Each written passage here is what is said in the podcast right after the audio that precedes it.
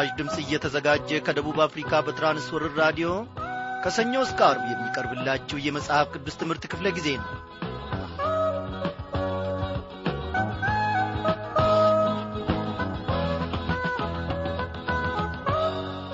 ሰላም ጤና ይስጥልኝ በጌታ የተወደዳችሁ ክብራን አድማጮች እንደምን አመሻችሁ? በያላችሁበት ስፍራ ሆናችሁ ሰላምታችንን ተቀብላችሁ ለሰላምታችን ማጸፌታውን እንደምትመልሱ እኔ ባለሙሉ ተስፋ ነኝ። እንግዲህ የራዲዮ ጉዳይ የሆነና እናንተ የእኛን ድምፅ እየሰማችሁ እኛ ደግሞ የእናንተን ድምፅ መልሰን የማንሰማ ሆኖ ነው እንጂ በእውነት እንደምናመሻ አበበ! ከአንተ ጋርስ የሚያገለግሉ እንደነጋሻ ለማየው ያሉቱ እንደምንድናቸው ሳትሉኝ እንደማትቀሩ እኔ ባለሙሉ ተስፋ ነኝ። እግዚአብሔር ይባርካቸው እግዚአብሔር ሁላችንንም ባለንበት ስፍራ በሰላሙ ውስጥ ጠብቆን ተንከባክቦን እነሆ ምሕረቱንም አስፍቶልን ለዚህች ምሽት በቃን። እንደ እኔና እንደ እናንተ የታደለ ማን ነው ወዳጆቼ? በእውነት ምሕረት የበዛለት እንደ እኔና እንደ እናንተ የታደለ ማንም የለም። እግዚአብሔር ይመስገን።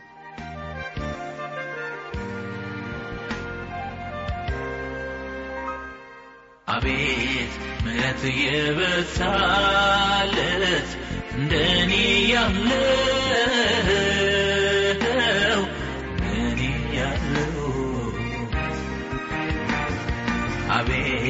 ጸጋ የበዛለት እንደኔ ያለው እንደኔ ያለው እንደኔ ያለው ያመስግንህ እንጂ ስላደረክለት ሌላ ምን ቃላለው ሌላ ምን ቃላለው ሁሌ በለቤ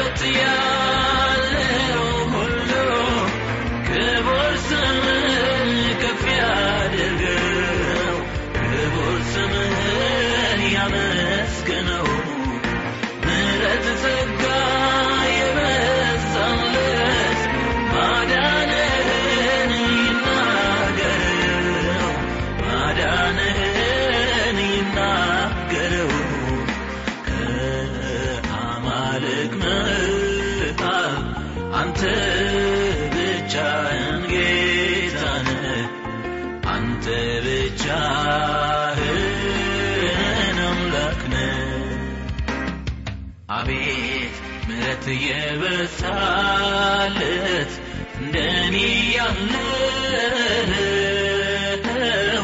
እንደኔ ያለው። አቤት ጸጋ ወዳጆቼ በእውነት ዛሬ የምንኮራበት ዛሬ የምንመጻደቅበት እኔ አለኝ የምንለው በጌታ ፊትም እግዚአብሔር ወይኔ እንዲህ ዐይነት ሰው ነኝ ብለን የምንዳፈርበትና የምንኮራበት ነገር ምን አለ? እግዚአብሔር ይክበር ይመስገን። ኩራታችን ብቃታችን ኢየሱስ ክርስቶስ የእግዚአብሔር ልጅ ብቻ ነው። በእውነት እግዚአብሔር በእያንዳንዲቱ ደቂቃና ሰኮንድ ምሕረቱን እባ ያሰፋልን ምሕረቱን እባ ያበዛልን ዛሬ የት እንደነበርን ዛሬም ደግሞ የት ስፍራ ተጥለን እንገኝ እንደነበረ እስቲ ዞር ብለን ወይም ቆም ብለን እናስብ። እግዚአብሔር ግን በምሕረቱ ውስጥ አሰበን ለዘላለም ስሙ እየተመሰገነ ይሁን። አዎ ዳንኤል በዚህ ዝማሬ ስላገለገለን እግዚአብሔር ቀሪውን የሕይወቱን ዘመንና አገልግሎቱን ይባርክ እያልን ወደ ዕለቱ ጸሎታችን እናልፋለን። እግዚአብሔር አባታችንና አምላካችን ሆይ ታድለናል ያንተ በመሆናችን በጌታ በኢየሱስ ክርስቶስ በአንድ ልጅ ስለ መረትከን ስለ ተመለከትከን በእውነት እጅግ አድርገን እናመሰግንሃለን ጌታ ሆይ ዕለት ዕለት ደግሞ ስለምታደርግልን ምሕረትህና ጥበቃ ክብር ለስምህ ይሁን እንላለን። ባሪያዎችህ ልባችንን በፊትህ እናፈሳለን፣ ምስጋናን እናቀርብልሃለን፣ እንሰዋልሃለን። ጌታ ሆይ ለዘላለም ክብር ክብር ለታላቁ ስሜ ይሁን። ጌታ ሆይ በዚህችም ምሽት በእኛ መካከል ይሁን። ማወቅ የሚገባንን መማር የሚገባንን መረዳት የሚገባንን የቃልህን እውነት ደግሞ አብራለን። አስተማሪውንም መንፈስ ቅዱስ በመካከላችን አድርገ ተናገረን። ስለ ሕያውና ስለ ዘላለማዊ ስምህ ስትል ስማን። አሜን።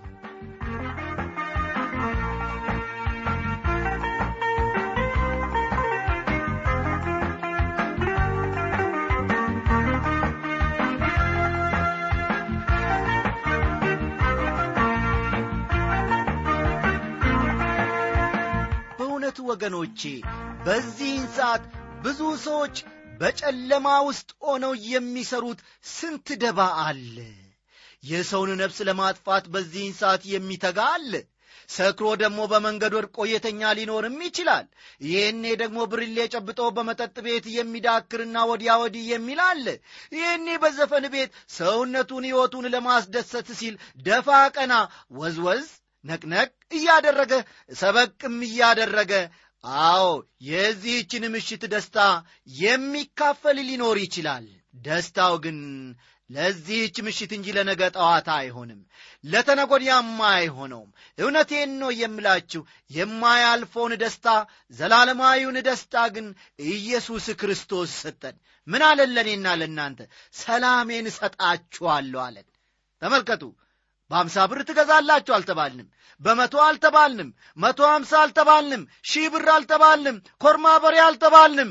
ወይፈን አልተባልንም። ሰላሜን እሰጣችኋለሁ ተብለናል። ይህንን ሰላም በእውነት ጨብጠናል፣ ይዘናልን? በቤታችን በልባችን በእውነት ነክሷልን? ወዳጆቼ ኢየሱስ ሰላሙን ካበዛልን የሚቀማን ማንም የለም። ባለፈው ምሽት ክፍለ ጊዜ ጥናታችን እነሆ ጌታ እግዚአብሔር ከምዕራፍ 14 ወደ ምዕራፍ 15 ደግሞ ተሸጋግረን እንድንመለከት ቃሉን ረድቶናል። ኢየሱስ ጻፎችንና ፈሪሳውያንን ስለ ማውገዙ በዚያ ክፍል ውስጥ በስፋት ተመልክተናል። ዛሬ ደግሞ ቀጠላ አድርገን በጌታ መንፈስ ቅዱስ አስተማሪነት ኢየሱስ የከናናዊቷን ልጅ ስለ መፈወሱ የሚያወሳውን ክፍል ከቁጥር 21 እንመለከታለን እና መጽሐፍ ቅዱሶቻችሁን ገለጥ ገለጥ አድርጋችሁ ማቴዎስ ምዕራፍ 15 ቁጥር 21ን ተመልከቱ።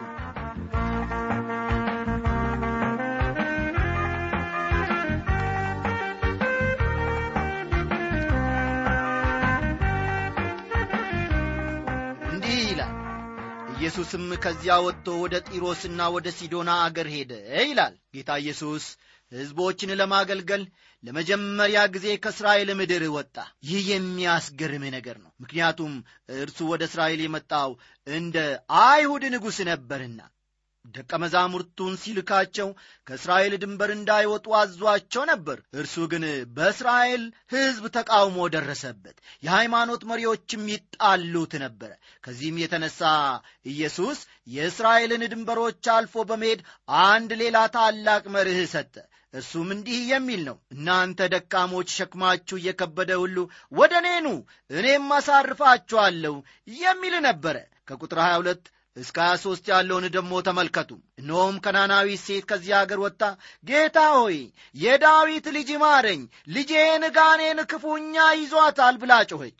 እርሱ ግን አንዳች አልመለሰላትም። ደቀ መዛሙርቱም ቀርበው በኋላችን ትጮኻለችና አሰናብታት እያሉ ለመኑት ይላል። ከናናውያን የተደባለቁ ሕዝቦች ሲሆኑ እውነተኛ አሕዛብ ናቸው።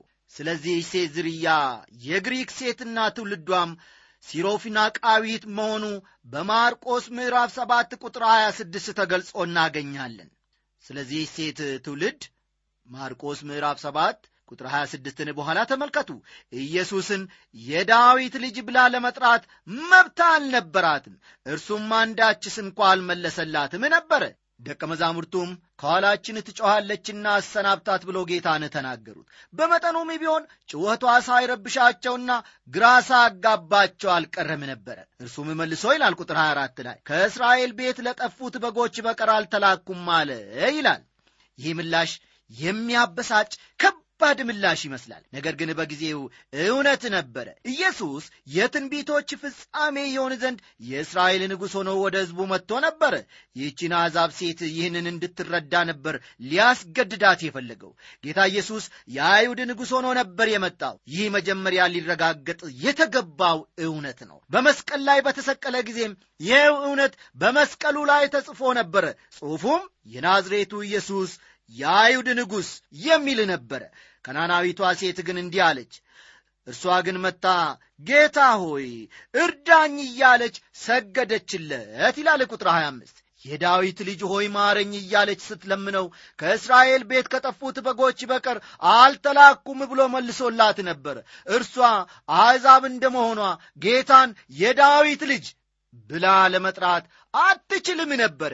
ልብ በሉ ወገኖቼ፣ ይህቺ ሴት ጌታ ኢየሱስ ክርስቶስን የዳዊት ልጅ ብላ ለመጥራት አትችልም ነበረ።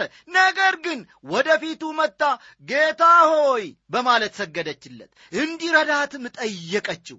ቀጥለን እንደምንመለከተው ከጌታ ዘንድ የምትፈልገውን እርዳታ ስታገኝ እናያታለን። ቁጥር 26ን አለፍ በሉና ተመልከቱ። እርሱ ግን መልሶ የልጆችን እንጀራ ይዞ ለቡችሎች መጣል አይገባም አለ ይላል። ይህም አነጋገር ከባድ ነው። በተለይ አሕዛብ የሆነውን የሚያስቀይምና እንድንሸሽ የሚያደርገን ንግግር ነው።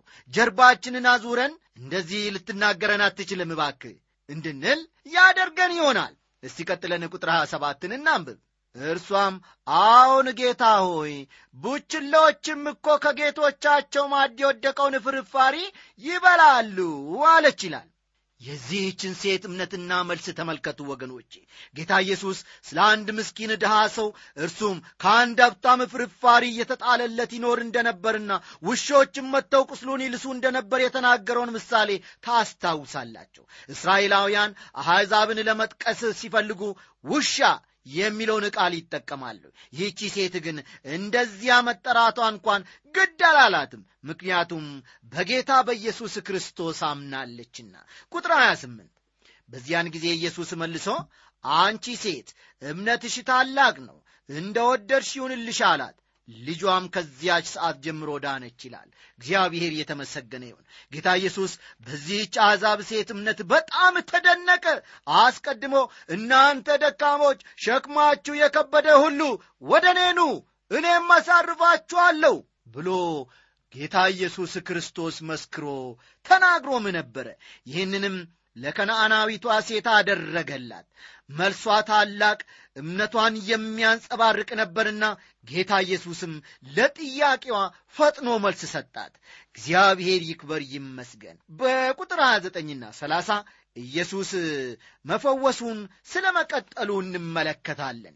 ጌታ ኢየሱስ የፈወሳቸው እጅግ በጣም ብዙ ሰዎች እንደነበሩ ልብ በሉ። የተፈወሱት ሰዎች የሕመማቸው አይነት የተወሰነ አልነበርም። እጅግ በጣም ብዙ ሰዎች ከተለያዩ አያሌ ደዌዎች ተፈውሰዋል። ጌታ ኢየሱስ የፈውስን ታምራት ማድረጉን ማንም አይክደውም። ይህንን በተመለከተ ማቴዎስ ምዕራፍ 15 ቁጥር 31ን ልብ ይሏል። በቁጥር 32 ላይ ደግሞ ጌታ ኢየሱስ አራት ሺህ ሰዎችን ስለ መመገቡ የሚያወሳውን ክፍል እንመለከታለን። ይህ ታምራት ጌታ ኢየሱስ አምስት ሺህ ሰዎችን ከመገበበት ታምራት ጋር ይመሳሰላል። ጌታ ኢየሱስ ለሰዎች ያለውን ርኅራዬ እዚህ ላይ ልብ ልንለውና ልናጤነው የሚገባን ጉዳይ ነው። ደቀ መዛሙርቱም ይህን ያክል ሕዝብ የሚያጠግብ ይህን ያክል እንጀራ በምድረ በዳ ከወዴት እናገኛለን አሉት ይላል። በዚህ ክፍል ያለውን መልእክት ልብን በል ወገኖቼ። ተአምሩ ድጋሚ እየተደረገ ይመስላል። ማቴዎስ ብዙ ልዩነት የማይታይበትን ተአምር ደግሞ ለምን እንደ ጻፈው ያስገርመን ይሆናል። ነገር ግን ልዩነቱ መሲህነቱን ደቀ መዛሙርቱ ከልብ አለማመናቸው ላይ ነው። ይህ ታምር ቀስ በቀስ ደቀ መዛሙርቱን ስለ ጌታ እንዲማሩ እያደረጋቸው ነው። ተረዳችሁ አይደለም? ምክንያቱም ከአሁን ቀደም አምስት ሺህ ሰዎችን እንደመገበ ሁሉ የአይን ምስክሮች ናቸው። እነዚህ ሰዎች ማ ደቀ መዛሙርቱ። ልብ በሉ ጌታ ኢየሱስ ክርስቶስ ቀደም ብሎ አምስት ሺህ ወንዶችን ያለ ሴቶችና ያለ ሕፃናት ማለት ነው። አምስት ሺህ ወንዶችን መመገቡን ደቀ መዛሙርቱ አይተው ነበረ። ልባቸው ግን የቱን ያክል እንደ ጠጠራየና እግዚአብሔር ደግሞ እንደገና ሌላ ታምራትን እነሆ አደረገ አዎ እነዚህ ደቀ መዛሙርት ከዚህ ቀደም አምስት ሺህ ሰዎችን እንደመገበ የዐይን ምስክሮች ነበሩ ነገር ግን አሁንም መልሰው ያለማመን ጥያቄ ይጠይቃሉ በዚህ ምድረ በዳ ለዚህ ሁሉ ሕዝብ የሚሆን ምግብ ከየት እናገኛለን? በማለት ደግሞ ደጋግሞ ይጠይቃሉ። ይህ ያለማመናቸው ምልክት ነው። ከቁጥር 34 እስከ ቁጥር 36 ያለውን ተመልከቱ። ኢየሱስም ስንት እንጀራ አላችሁ? አላቸው። እነርሱም ሰባት ጥቂትም ትንሽ ዓሣ አሉት ሕዝቡም በምድር ላይ እንዲቀመጡ አዘዘ። ሰባቱንም እንጀራ ዓሣውንም ይዞ አመሰገነ። ቆርሶም ለደቀ መዛሙርቱ ሰጠ። ደቀ መዛሙርቱም ለሕዝቡ ይላል በዚህ ክፍል ጌታ እንደገና ብዙ ሰዎችን ስለ መመገቡ እንመለከታለን። ከዚህ ታምራት ወይም መገለጥ ደቀ መዛሙርቱ ያገኙት ትምህርት የለም። አለማመናቸው የክርስቶስን መሲህነት የተጠራጠሩ አስመስሏቸዋል። ወገኖቼ አለማመን ከባድ ኀጢአት ነው። በሮሜ ምዕራፍ 14 ቁጥር 23 እንዲህ የሚል ቃል እናገኛለን። በእምነት ያልሆነ ሁሉ ኀጢአት ነው ይላል። በዕብራውያን ምዕራፍ 12 ቁጥር 1 ሸክምን ሁሉ ቶሎም የሚከበንን ኀጢአት እናስወግድ ይላል። እንዲህ የሚል ማስጠንቀቂያ ለእኔና ለእናንተ ተሰጥቶናል። ሸክሙ ምንድን ነው? ሸክሙ አለማመን ነው። አለማመን ደግሞ ኀጢአት ነው እኔ በበኩሌ እንዲህ ዐይነቱን ኀጢአት እንዲወገድልኝ እጸልያለሁ። የበለጠ እታመንበት ዘንድ እንዲበዛልኝም እመኛለሁ። ሰዎች ይታመኑበት ዘንድ ይገባዋልና ከቁጥር 37 እስከ 38 ያለውን ተመልከቱ። ሁሉም በሉና ጠገቡ። የተረፈውንም ቁርስራሽ ሰባት ቅርጫት ሙሉ አነሱ። የበሉትም ከሴቶችና ከልጆች በቀር አራት ሺህ ወንዶች ነበሩ ይላል ምንም እንኳን አራት ሺህ ሰዎች ተመገቡ ተብሎ ቢጻፍም ከእነርሱ ጋር ሴቶችና ሕፃናት እንደነበሩ ማስታወስ መቻል አለብን። አሁንም ከእያንዳንዱ ወንድ ጋር አንድ ሴትና አንድ ልጅ ብንመድብ ጠቅላላ የተመገቡት ሰዎች ብዛት ወደ አስራ ሁለት ሺህ ይጠጋል ማለት ነው። ቁጥር 39ን ተመልክተን የዚህን የምዕራፍ 15ን ትምህርታችንን እናጠናቅቃለን። ሕዝቡንም ካሰናበተ በኋላ ወደ ታንኳይቱ ገብቶ ወደ ሜጌዶል አገር መጣ ይላል ጌታ ኢየሱስ በገሊላ ከነበረው አገልግሎት ከፊሉ ይህንን ይመስል ነበረ መጌዶል በገሊላ ባሕር አጠገብ ያለ ስፍራ ነው። ዛሬ ያ ቦታ ፈራርሶ ይታያል ይህ ምዕራፍ የጌታ ኢየሱስ ደቀ መዛሙርት በእምነታቸው እንዳልጸኑ ያሳየናል። ለማመንና ለመረዳት የዘገዩ ነበሩ። ይህም ለኢየሱስ ክርስቶስ እንቅፋት ሆኖበት ነበረ። ከፈሪሳውያንና ከጻፎች ባልተናነሰ ሁኔታ ከደቀ መዛሙርቱም ጋር ጌታ ኢየሱስ ክርስቶስ ችግር ነበረው። የሚናገራቸውን እስኪረዱ ድረስ ደግሞ ደጋግሞ ያስተምራቸው ነበር። በግልጽ እንደምንረዳው ወገኖቼ ጌታ ኢየሱስ እኔንና እናንተንም ይታገሰናል። አብዛኞቻችን የእርሱ ሐሳብ በቶሎ አይገባንም። ከእምነት ብዙ ርቀን እንገኛለን። ነገር ግን ወገኖቼ ሆይ ልናምነው ልንደገፈውም የሚገባን ነው። እግዚአብሔር ደግሞ ይህንን እንድናደርግ ይርዳል እንግዲህ በጌታ የተወደዳችሁ ወገኖቼ የዚህ የምዕራፍ አሥራ አምስት ጥናታችንን እዚህ ላይ እናበቃለን ቀጠል በማድረግ ደግሞ በሚቀረን ጊዜ ከፊሉን የምዕራፍ አሥራ ስድስትን ትምህርት አብረን እንመለከታለን።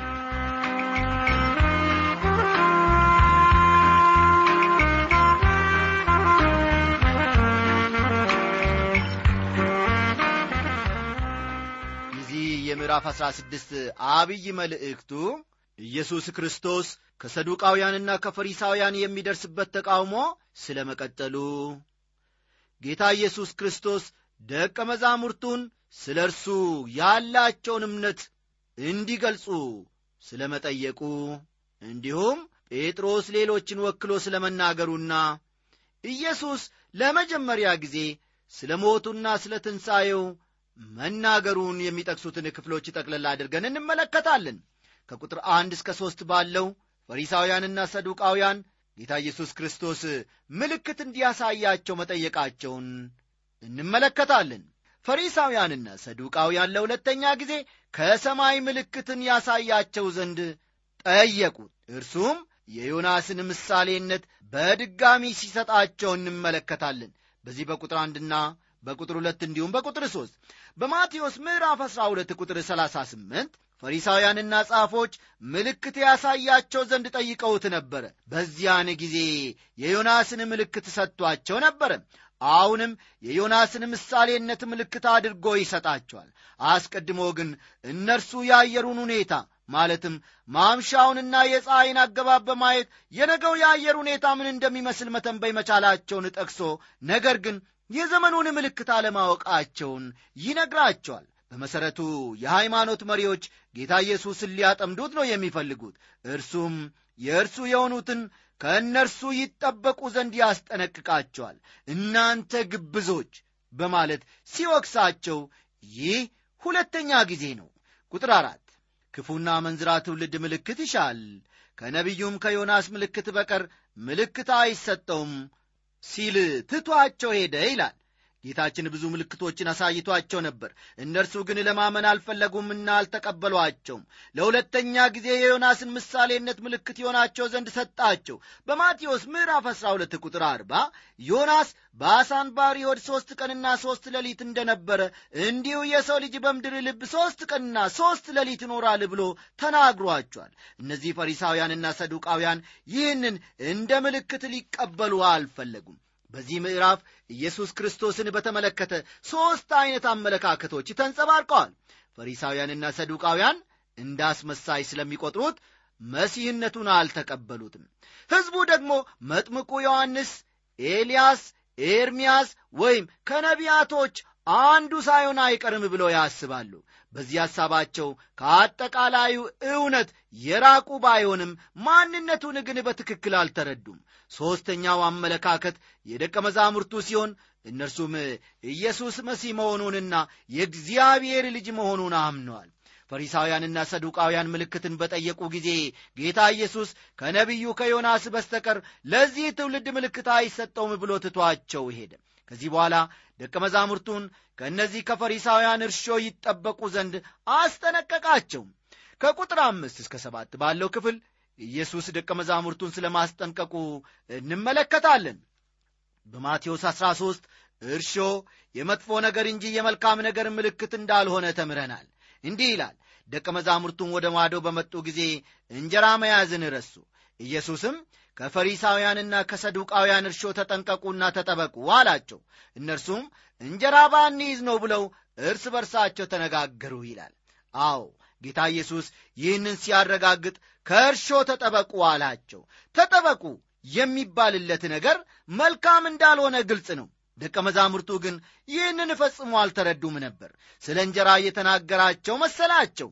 ከቁጥር ስምንት እስከ አሥራ ሁለት ቀጣዩን ሂደት እንመለከታለን ጌታ ኢየሱስ በዚህ ክፍል ስለ እንጀራ ተናግሯቸው ቢሆን ኖሮ ደቀ መዛሙርቱ ከአሁን በፊት ጌታ በተአምር አምስት ሺዎችንና አራት ሺህ ሰዎችን እንደመገበ ስለተመለከቱ ሊጠራጠሩ አይገባቸውም ነበር። ነገር ግን የተናገራቸው ስለ እንጀራ አልነበረም። እርሾ ብሎ በዚህ ክፍል ጌታ አስረግጦ የጠቀሰው ወይም የተናገረው ነገር ቢኖር የስህተትን ትምህርት ነው። ያም ደግሞ ክፉ ነገር ነው ሰዎች ስለ ወንጌል እርሾ ቢናገሩ ስለ ወንጌል ተቃራኒ ነገር መናገራቸው ነው። እርሾ መቼም ቢሆን ወገኖቼ ለመልካም ነገር ተጠቅሶ አያውቅም። ከቁጥር 13 ደግሞ ኢየሱስ ክርስቶስ ሰዎች ስለ እርሱ ምን እንደሚሉ መጠየቁን እንመለከታለን። የማቴዎስ ወንጌልን ስናጠና በየደረጃው የተገለጡትን ነገሮች በጥንቃቄ መመርመር ይገባናል። ምክንያቱም ወንጌሉ ለአጠቃላዩ የእግዚአብሔር ቃል ጥናት ቁልፍ ነውና። እንዲህ ይላል ቁጥር 13 ኢየሱስም ወደ ፊልጶስ ቂሳርያ አገር በደረሰ ጊዜ ደቀ መዛሙርቱን ሰዎች የሰውን ልጅ ማን እንደሆነ ይሉታል ብሎ ጠየቀ ይላል። በካርታ ላይ ብንመለከት ሦስት ቂሳርያ የተባሉ ስፍራዎችን እናገኛለን። ፊልጶስ ቂሳርያ የተባለው ስፍራ ከገሊላ ባሕር በስተሰሜን የሚገኝ ነው ጌታ ኢየሱስ በስተሰሜን አድርጎ ወደ ኢየሩሳሌም አቅጣጫ ከፊት ለፊቱ ወዳለው ወደ መስቀሉ እየተጓዘ ነው። ጌታ ኢየሱስ ጉዞአቸውን ከመቀጠላቸው በፊት ለደቀ መዛሙርቱ ሁለት ነገሮችን ግልጽ ሊያደርግላቸው ይፈልጋል። አንደኛው እርሱ ማን እንደሆነ ግልጽ ሊያደርግላቸው ይፈልጋል። በሁለተኛ ደረጃ ደግሞ ምን ለማድረግ እንዳቀደ ግልጽ ሊያደርግላቸው ይፈልጋል። እነዚህ ሁለት ነገሮች እኛም በክርስትና ሕይወት ለመመላለስ እንድንችል ግልጽ ሊሆኑልን የሚገቡ ነገሮች ናቸው። ኢየሱስ ክርስቶስ ማን እንደሆነና ምን እንዳደረገ ማወቅ አለብን። ለመዳንና እምነትንም ለመለማመድ እነዚህ ሁለት ነገሮች ያስፈልጉናል። ሰዎች የሰውን ልጅ ማን እንደሆነ ይሉታል የሚለው የኢየሱስ ክርስቶስ የመጀመሪያ ጥያቄ ነው ይህ ጥያቄ ዛሬም ቢሆን የሚጠየቅና መመለስም ያለበት ጥያቄ ነው። የጌታ ኢየሱስ ማንነት እስከ ዛሬም ድረስ በአነጋጋሪነቱ ወደር የማይገኝለት ነው። የተለያዩ ሰዎች ስለ እርሱ የተለያየ አመለካከት አላቸው። እስቲ በዘመኑ ይከተሉት ከነበሩት ሰዎች ስለ እርሱ የተሰጠውን አመለካከት እንመልከት። ምናልባት እኔና እናንተ ይህንኑ ወይም ተመሳሳይ ጥያቄ ብንጠይቅ ከሕዝቡ የተለየ መልስ አንሰጥ ይሆናል። ምክንያቱም ነገሩ ግራ የሚያጋባ ስለነበር ሕዝቡም ግራ ተጋብተው ነበርና። ቁጥር 14 እነርሱም አንዳንዱ መጥምቁ ዮሐንስ ሌሎችም ኤልያስ ሌሎችም ኤርምያስ ወይም ከነቢያት አንዱ ነው ይላሉ ሲሉ መለሱለት። አንዳንዶች መጥምቁ ዮሐንስ ነው ይሉታል መጥምቁ ዮሐንስ በጊዜው በሕዝቡ ዘንድ ታዋቂና ገናና ሰው ነበረ። ዛሬም ብዙ ሕዝብ ጌታ ኢየሱስን ታላቅ መምህር በማለት ይጠሩታል። ሌሎች ደግሞ ኤልያስ ነው ይሉታል። ኤልያስም በዘመኑ ታላቅ ሰው ነበረ። ዛሬም ቢሆን ብዙ ሰዎች ጌታ ኢየሱስን ታላቅ ሰው ይሉታል ሌሎችም ኤርምያስ ነው ይሉታል። ኤርምያስ የእምባ ነቢይ በመባል ይታወቃል። ሕዝቡ ጌታ ኢየሱስ ሲያለቅስ ስላዩት ኤርምያስ ነው ብለው ገመቱ አንዳንዶች ደግሞ በደፈናው ከነቢያት አንዱ ነው አሉ እነዚህ ደግሞ ኢየሱስን ከሌሎች ነቢያት ጋር ለማመሳሰል ያቃታቸው ይመስላሉ። እንግዲህ በጊዜው ሰዎች ስለ ኢየሱስ የነበራቸው አመለካከት ከዚህ በላይ የተጠቀሱትን ይመስላል። በዚህ በዘመናችንም ሰዎች ስለ ኢየሱስ ክርስቶስ የተለያዩ አስተያየቶች አሏቸው። አንድ ወጣት ሰባኪ ወደ መንገድ ወጥቶ ስለ ኢየሱስ ክርስቶስ ሰዎች ያላቸውን አስተያየት እንዲሰጡት ጠየቃቸው አንዳንዶች ተወዳዳሪ የሌለው ታላቅ መምህር ነው ሲሉ ሌሎች ደግሞ ጥሩ ሰው ነው አሉ። አንድ ግለሰብ ደግሞ የሃይማኖት መስራች ነው ሲለው ሌላው በታሪክ ውስጥ ታዋቂ ሰው ነው ብሎ መለሰ። አንዳንዶች ደግሞ ከነቢያቶች አንዱ ነው ብለው መልስ ሰጡት። ጌታ ኢየሱስ ጥያቄውን ወደ ደቀ መዛሙርቱ መልሶ እነርሱንም ጠየቃቸው። እርሱም እናንተስ እኔን ማን እንደሆንኩ ትላላችሁ? አላቸው ስምዖን ጴጥሮስም መልሶ አንተ ክርስቶስ የያው እግዚአብሔር ልጅ ነ አለ ይላል። ቁጥር 15 ና 16 ደቀ መዛሙርቱ ስለ ኢየሱስ ክርስቶስ ያላቸውን እምነት ተጠይቀው መልስ የሚሰጡበት ሰዓት መጣ። ስምዖን ጴጥሮስ የደቀ መዛሙርቱ አፈቀላጤ ይመስል ቀደም ብሎ መናገር ይደፍር ስለነበረ አንተ ክርስቶስ የያው እግዚአብሔር ልጅ ነ ሲል መለሰለት። ክርስቶስ ማለትም የተቀባ መሲህ ነቢያት ስለ እርሱ የተናገሩለት የትንቢት ፍጻሜ ማለት ነው። ጨምሮም የያው እግዚአብሔር ልጅ ብሎታል።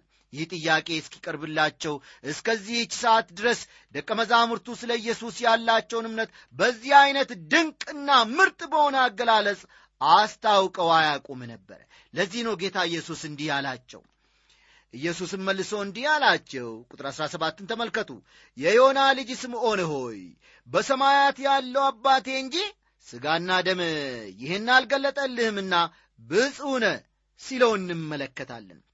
ኢየሱስ ክርስቶስን ለሰዎች በትክክል ሊገልጥ የሚችለው ወገኖቼ መንፈስ ቅዱስ ብቻ ነው። ማንም ሰው በመንፈስ ቅዱስ ካልሆነ በቀር ኢየሱስ ጌታ ነው ሊላ አይችልም። መንፈስ ቅዱስ ብቻ ነው ስለ ኢየሱስ ክርስቶስ ማንነት ሊገልጥልን የሚችለው። ለዚህ ነው ጌታ ኢየሱስ ጴጥሮስን ሥጋና ደም ይህን አልገለጠልህም ያለው። ደቀ መዛሙርቱ ከእርሱ ጋር በመሆናቸው ብቻ ኢየሱስን አላወቁትም ነገር ግን መንፈስ ቅዱስ ሲገልጥላቸው ነው የእርሱን ማንነት ሊረዱት የቻሉት።